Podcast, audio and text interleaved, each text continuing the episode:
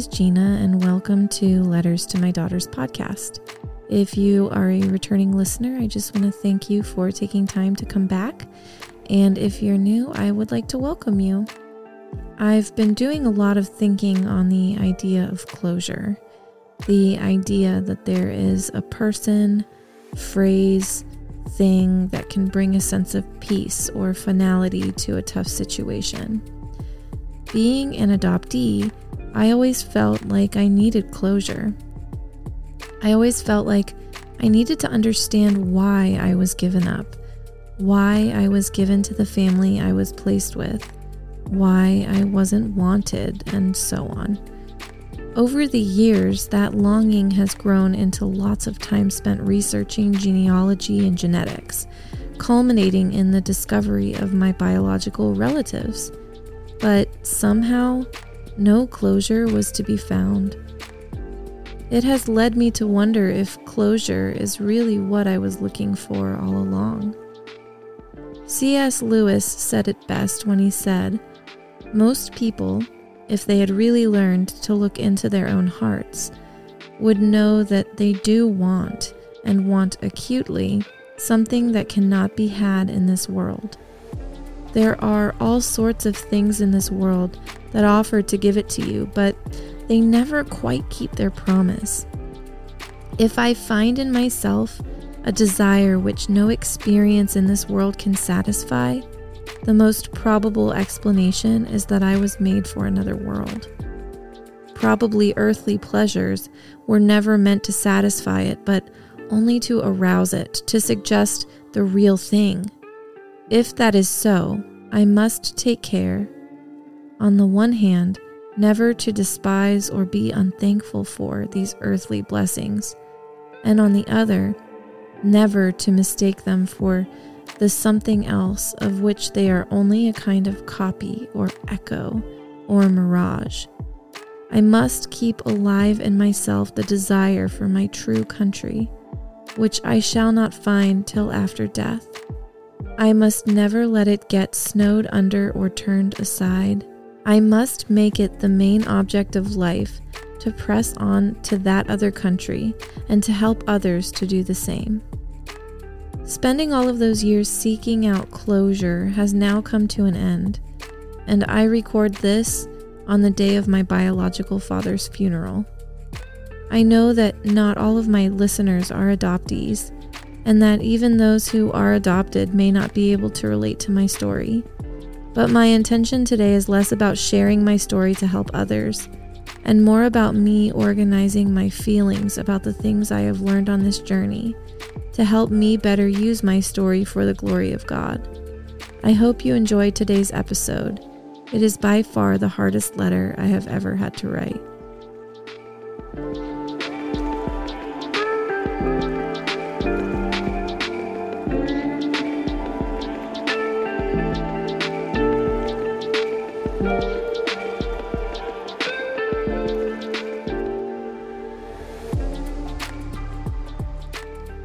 We just finished a road trip to visit the Creation Museum and Ark in Kentucky. On the way, we stumbled across a used bookstore that had an impressive number of Christian books. It was like a Walmart, and the entire perimeter was Christian books. But that wasn't even the best part. In front of the store, there were two massive wooden bins overflowing with free books. My husband and I went to town digging through the piles of books. We filled our trunk with books, but one that stood out to me was a small blue book called The Dynamics of Sanctification from the 1960s. I haven't read it yet, but I love finding information about the process of sanctification. Growing up as a part time Catholic, I understood sanctification as a process by which something is made clean, new, or good. Christianity introduced me to the idea of death of self. I lean more toward the belief that death of self is more in line with biblical sanctification, and so seeing this book was exciting to me. In Luke 9:23 it says, "If anyone would come after me, let him deny himself and take up his cross daily and follow me." Galatians 5:24 says, "And those who belong to Christ Jesus have crucified the flesh with its passions and desires." Death of self is a truly hard topic to face because if we really die to ourselves, we don't worry about our desires, hangups, or hurts. And that is something that I genuinely struggle with, especially with being adopted. I was a desperately unhappy child. I was adopted at three months old. I was in foster care from birth to three months, and then, by the time I was two, my adoptive parents were divorced. I was raised by a single mother in a chaotic and somewhat abusive home that did not know Jesus. By the time I was in the fifth grade, the same age my oldest child is now, I was self harming. By the time I was in the seventh grade, I was cutting myself and abusing prescription medication. By the time I reached high school, I had attempted suicide dozens of times. The instability and dysfunction in my home life, paired with the fact that I genuinely believed I was unlovable, an alien dropped on the earth by a cruel and cold God, meant that I felt no purpose in living. I don't know if it was influence from movies like Orphan Annie or The Hunchback of Notre Dame that made me feel motivated to find my birth family, or if it was just a survival mode instinct. But knowing that I had a big brother that I thought was my full sibling out there in the world was the only thing that kept me from trying hard enough to die that it actually worked. Quite honestly, if it wasn't for the grace of God and His protection, I'm confident that I would not be alive today.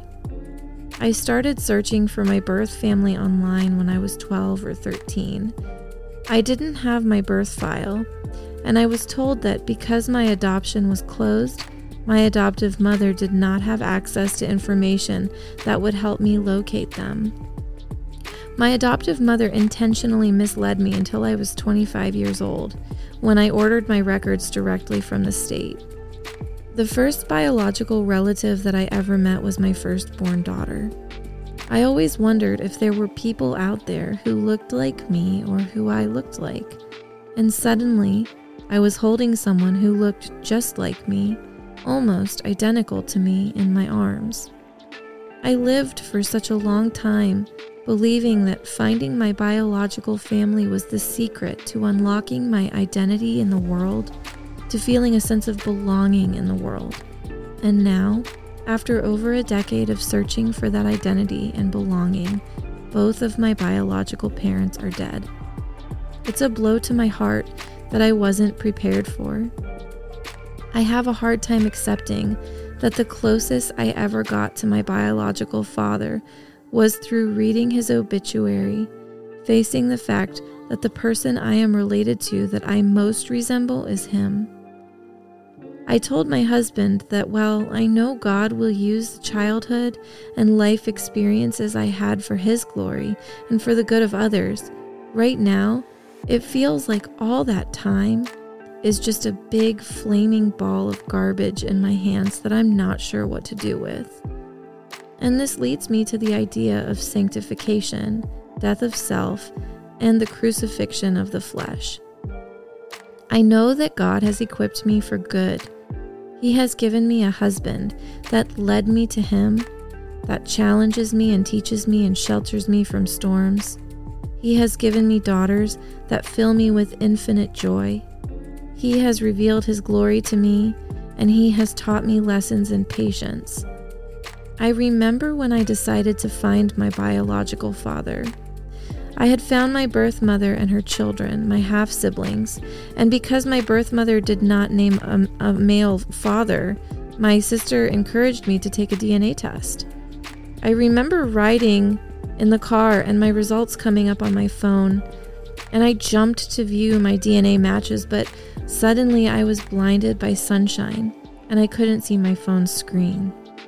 And this thought popped into my head God is the only father I will ever need.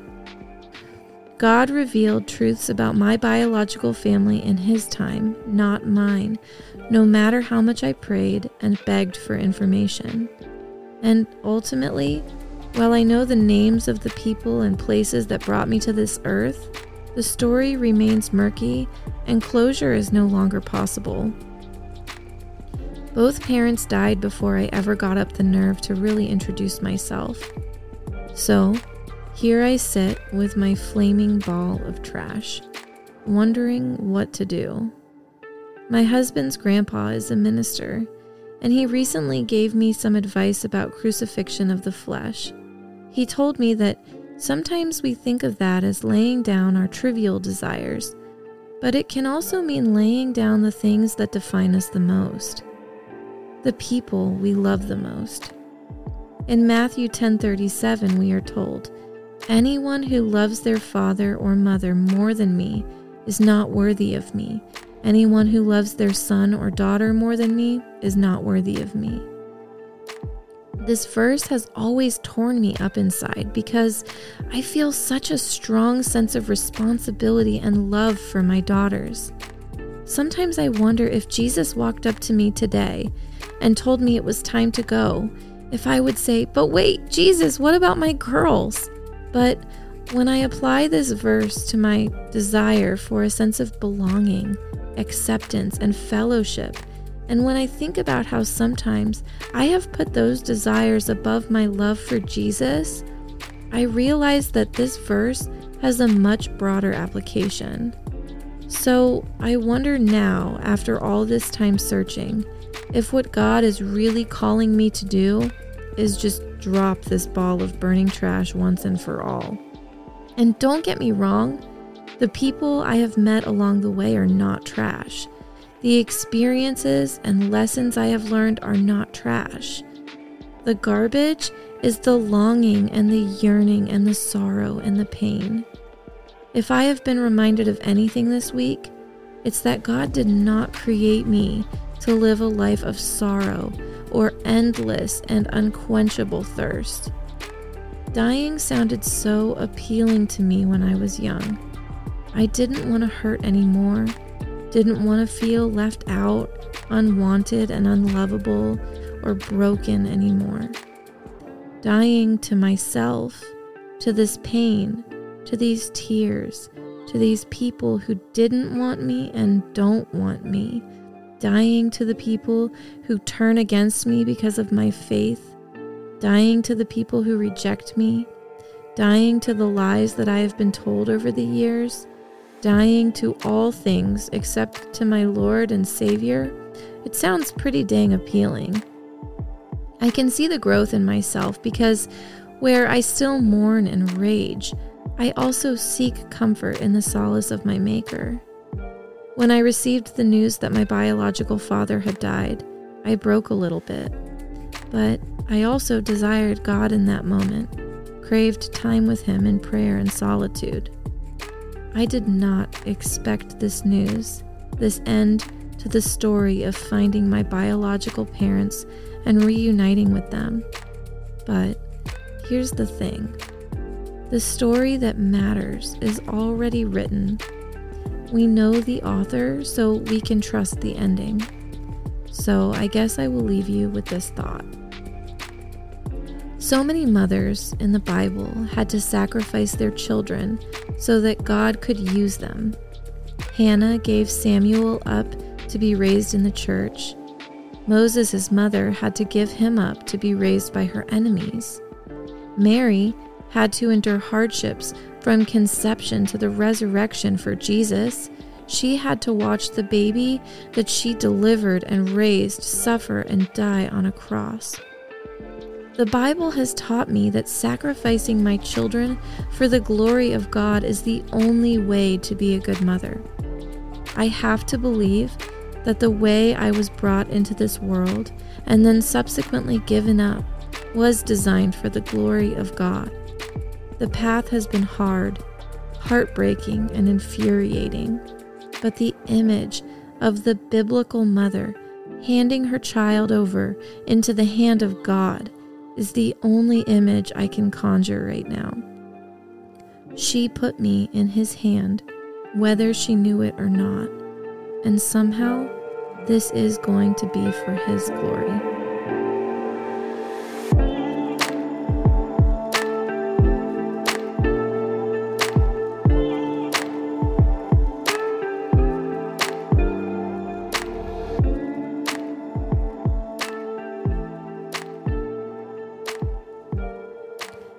Today, especially, I want to thank you for taking the time to listen to my podcast. I really appreciate those who come back regularly and would love to connect with you. If you would like to provide feedback in a review, please do so, or you can email me at questions.letterstomydaughters at gmail.com. Please also subscribe and share. I hope you know I'm praying for you, and I hope you have a great day.